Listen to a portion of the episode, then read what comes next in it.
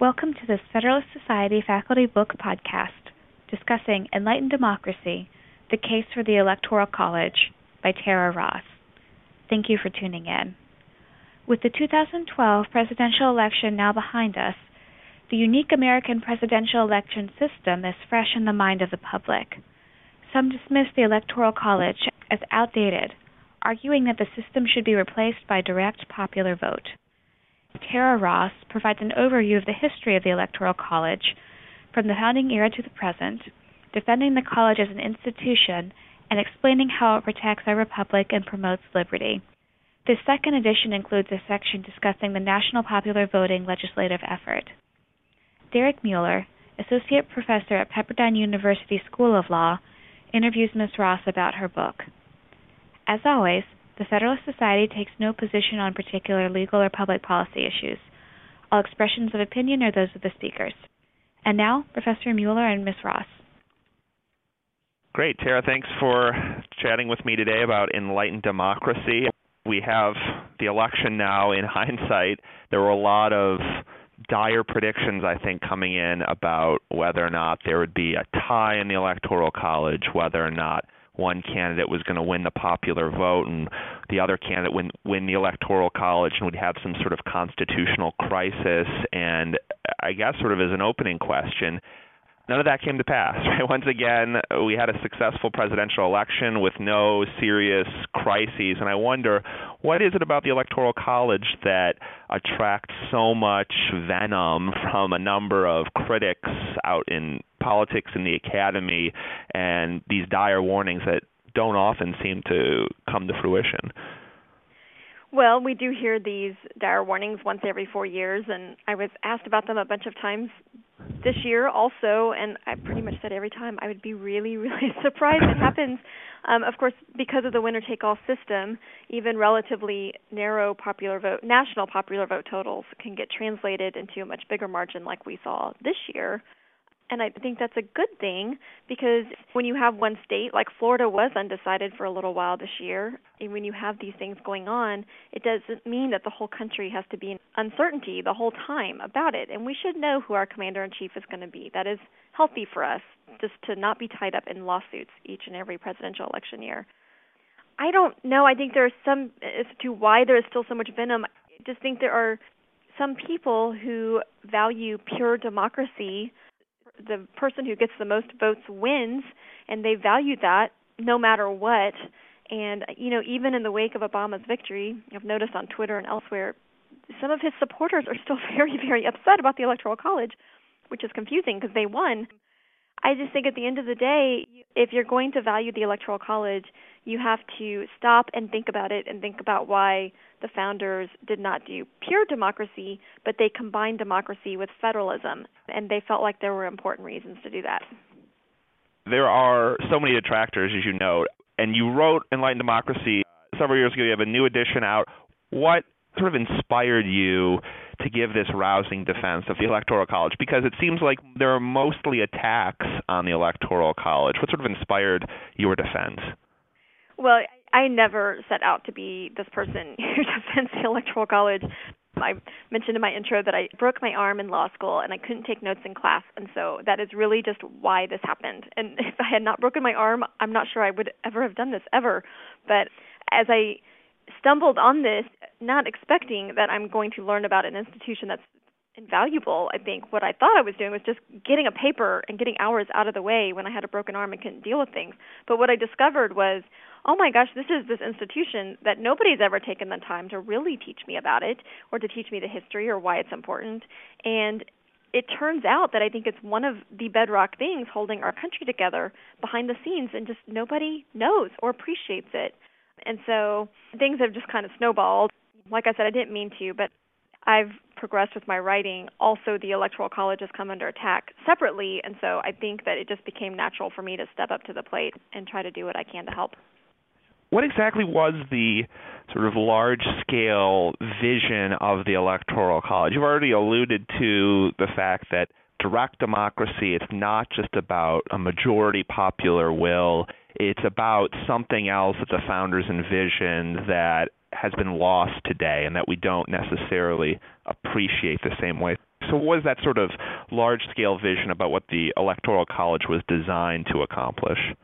I think really the founders had a large scale vision for their whole Constitution, and the Electoral College flowed naturally from the compromises that were made during that process. But basically, the founders just they had a problem because they had just fought a whole revolution about the fact that they had no representation in Parliament. They wanted to be self governing. They thought that was really, really important. Risk their lives, given their family members had died, all of this stuff because they wanted to be self governing. But they were students of history and they knew the history of pure democracies. In a pure democracy, of course, 51% rules the other 49%, no matter what. Um, I often say, in the wake of 9 11 and fear, anger, outrage, bigotry, um, whatever, 51% can do anything it wants. So, as a matter of history, pure democracies tend to lead toward majority tyranny and they implode. So, the founders knew this and they did not want to create that. So, how do you allow a society to be self governing but protect against these dangers? And the solution they came up with was to create a constitution that would combine many different types of governmental forms republicanism, small r, Deliberation and compromise should be encouraged in our government. Federalism, the ability of states to act as states or on their um, on behalf of their citizens. And of course, when they were putting together the Congress, how this looked was we were going to have a House with one person, one vote representation, purely democratic. A Senate elected by the states, by the way, one state, one vote representation, a Republican arm. And the Electoral College, I think, in many ways, it followed on the heels of this compromise and reflected many of the same principles. Of course, our number of electors is the same as our number of representatives plus senators combined. Further, as it works today, we have an electoral college, which is a two part election system. Phase one, 51 purely democratic elections, one in each state, plus DC. And then after we have decided who will represent our states, which is what we did recently on election day, after we've decided and elected those electors, those electors go on to the second phase of the election, which is the federalist aspect of our election, the election among states electors to select the president. It's interesting when you mention all of those other components of the House and the Senate and the executive and how they work together, and then also the role of the states a lot of that is law. We've enacted a 17th Amendment that essentially requires popular vote of senators, so our election of senators looks very much like our election of representatives.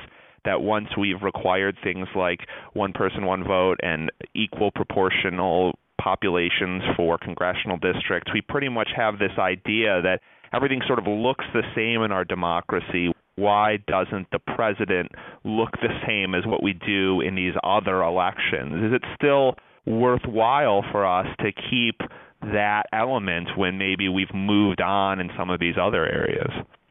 Well, I think what I would say to that is just every time we've lost one of these elements, it's harmed our country. Can you reverse it? I don't know that you can. I would love to, but I think that we should at least just stop it here and not get rid of one more protection that our Constitution gave us against majority tyranny.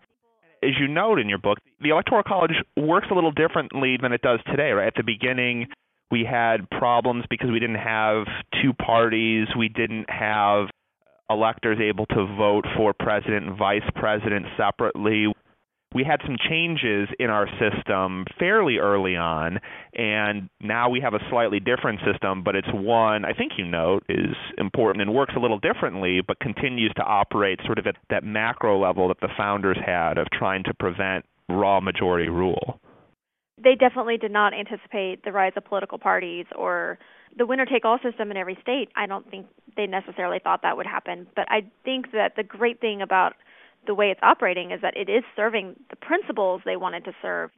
They wanted the people to select the president, and I think we do that.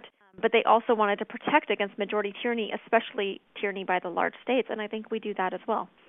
There was one chapter I really found interesting talking about the two of the big wrong winner cases, right, or the so-called wrong winner instances, where one candidate wins the popular vote, but it's the other candidate who wins the electoral college, and that it strikes some as unfair that majority should always win, but I think you do a nice job of explaining why maybe the elections of 1888, the election of 2000, why those elections actually came out the right way and that it wasn't a wrong winner case at all, but it was the kind of win for a candidate who garnered the kind of support that the Electoral College is designed to ensure.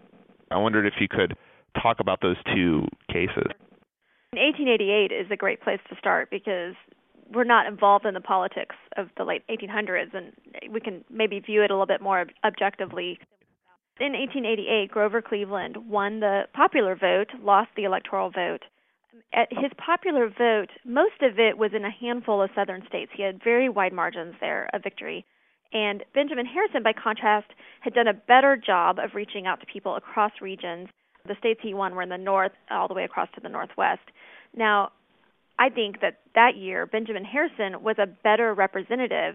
It is better that he was president. We don't want to establish or encourage a system where a candidate like Grover Cleveland, who really just whether it was perception or reality, was really just reaching out to a handful of states in one region, that person should not be president. We don't want that system in our country. Our country is too big, too diverse, too many different subcultures, industries, regions. We need to do something to encourage our presidential candidates to reach out as much as possible across those lines. And so that year, I think that was the right result.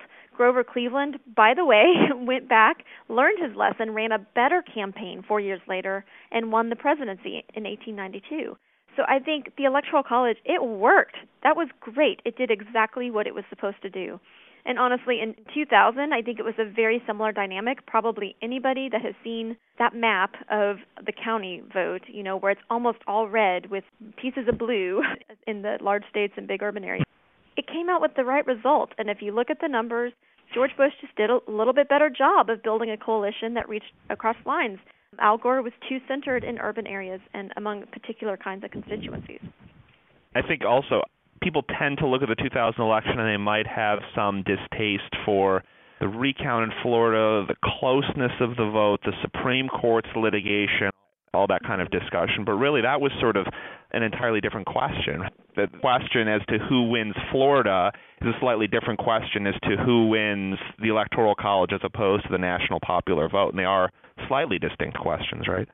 Yeah, the Electoral College gets a lot of flack for stuff that had nothing whatsoever to do with the Electoral College. I mean, if you do or don't like the recount law in Florida or do or don't like that the Supreme Court was involved, none of that stuff has anything to do with the Electoral College except the only thing the Electoral College did contribute to that situation was it isolated the problems to Florida. Now, I would say that's a good thing. So instead of being mad about one Supreme Court decision about Florida, the alternative is what? You're going to be mad about five of them, about New Mexico and Florida, or whatever it is, right? I mean, it isolated the problems to Florida. And that's good because otherwise we would have recounts and lawsuits potentially in every precinct of the country. That would be a more normal situation, I think, if we do something to help that. The isolation point maybe is a good one to raise now. We had a situation a week and a half before the election where a hurricane struck a part of the country. And we saw places like Maryland and North Carolina suspending their early voting. We saw the National Guard setting up tents in West Virginia to help people vote. We saw New York allowing sort of anyone anywhere in the state to cast a ballot for president, even if it wasn't in their home precinct. We saw New Jersey allow vote by email, vote by fax, and allow extending that deadline to 72 hours after the close of the election. I mean, what does the Electoral College do for that particular situation, right? Doesn't it help us isolate those problems?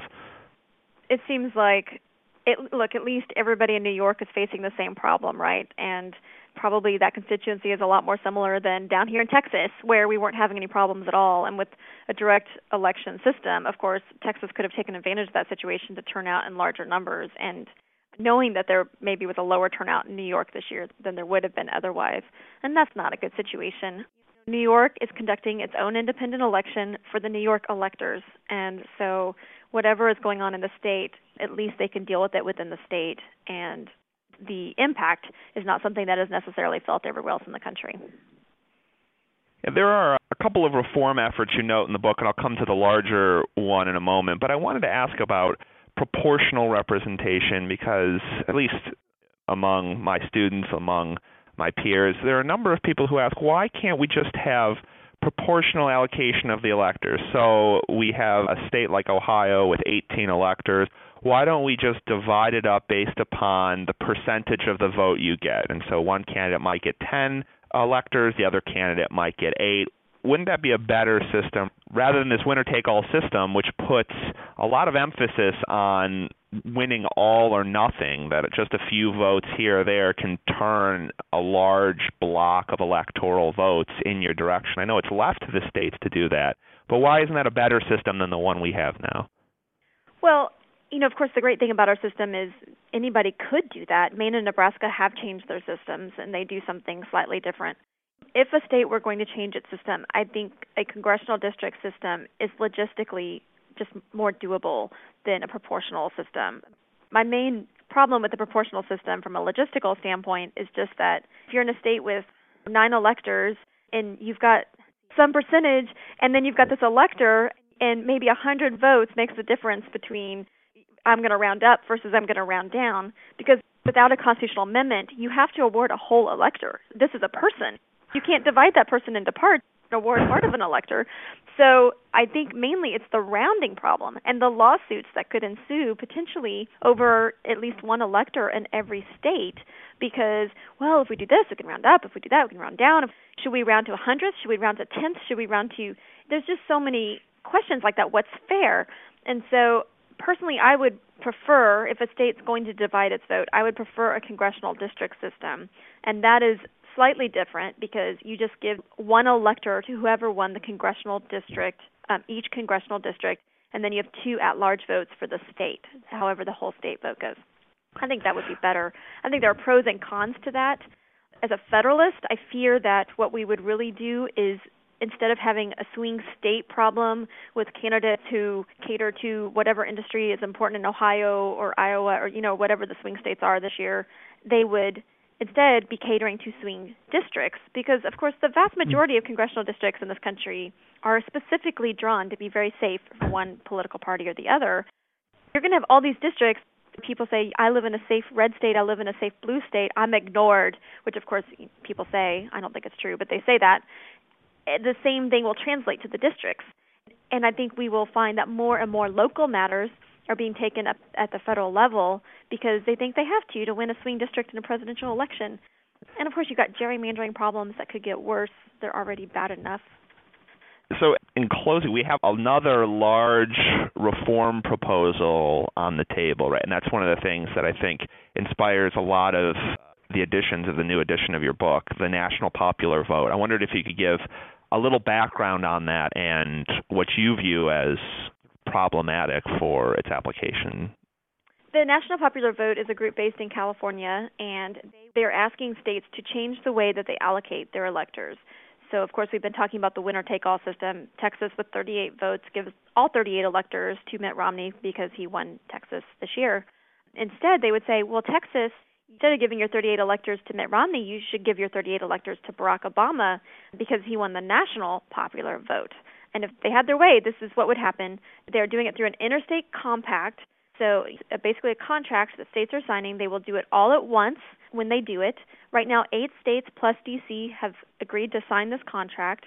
Of course, they did not award their electors that way this year because there were not enough states signed on. The contract goes into effect when 270 electors are represented in that contract because 270 electors can win an election. Now, the people who are pushing this will say, oh, it's just states' rights states should be able to do whatever they want to do, etc. I think they would have a much stronger leg to stand on if they weren't trying to operate through this contract. But the contract says, no, we don't think this is good for our state unless everybody else does it too. And they want to do joint state action. And that starts to look suspiciously like an end run around the constitutional amendment process because the amendment process requires 38 states, too hard, they think, to get 38 states so instead of 38 states, we're going to have a contract that could be signed by as few as 11 states if you've got the 11 biggest states to sign it. They're just doing it because it's easier, not because this is about states' rights. I think it's going to be a huge problem. I think that when they get closer and they have enough states that have signed on to it with 270, if they get that far, there's going to end up being lawsuits from all sorts of directions about this idea. And logistically, what is the problem with a national popular vote system when we won't have a national election? Right? I think you alluded to the fact several times that we have 51 separate states running elections. What happens when we decide that they're not going to count solely in their own states, but that suddenly we decide we're just going to all mix them together and blend them into a single national popular vote total? Right. I kind of divide the problems into three parts philosophical problems with it, legal problems, and logistical problems. And the logistical problems that you're alluding to, they are look, right now we live in a country where there are 51 sets of basically local election laws dealing with the presidency and the elections and how you do that. Every state has their own ideas about how you get on the ballot or can felons vote or what are our early voting hours, all of this sort of stuff. Now, if you're going to try to pretend like you can take those 51 different sets of laws and squash them together and come up with one coherent national outcome, it's not going to happen. What's going to happen is there's going to be lawsuits, there's going to be problems, there's going to be somebody in Illinois who says that person in Mississippi got more time to vote than I did. That's not fair. I'm going to file a lawsuit. They claim to love democracy so much. The most basic rule of democracy is that every voter in an election pool should be operating under the same set of laws. It's very basic principle. They're violating it egregiously and they don't care. And so to me, like that by itself is just evidence that what I think they really think is coming is that they know uh, one of the Amars, uh, now I've forgotten which one, is on record saying that look, the way to deal with this is that we are going to create a national election code eventually. I think that the people who are supporting NPV, many of them know that the natural progression will be to a federal election code and probably a constitutional amendment just to put in place what they are doing. And so, right now, when they are in state legislatures and they are selling it as states' rights, this is your state's rights to award your electors however you want to, that's not really what's going to happen. What's really going to happen is we are going to move to one federal election scheme, by the way, probably controlled by an agency who will have people appointed by the incumbent president. That seems to me by itself to be a little bit of a problem. I think there's a lot of protection for us in the fact that every state can choose its own electors however it wants to in our democratic federalist system that will be destroyed if NPV is passed. This is Derek Muller. I've been talking with Tara Ross, the author of Enlightened Democracy. Tara, thanks for talking with me today. Thanks for having me. Thank you for listening to this Faculty Book Podcast. For more podcasts, as well as audio and video of past Federalist Society events, please visit our website at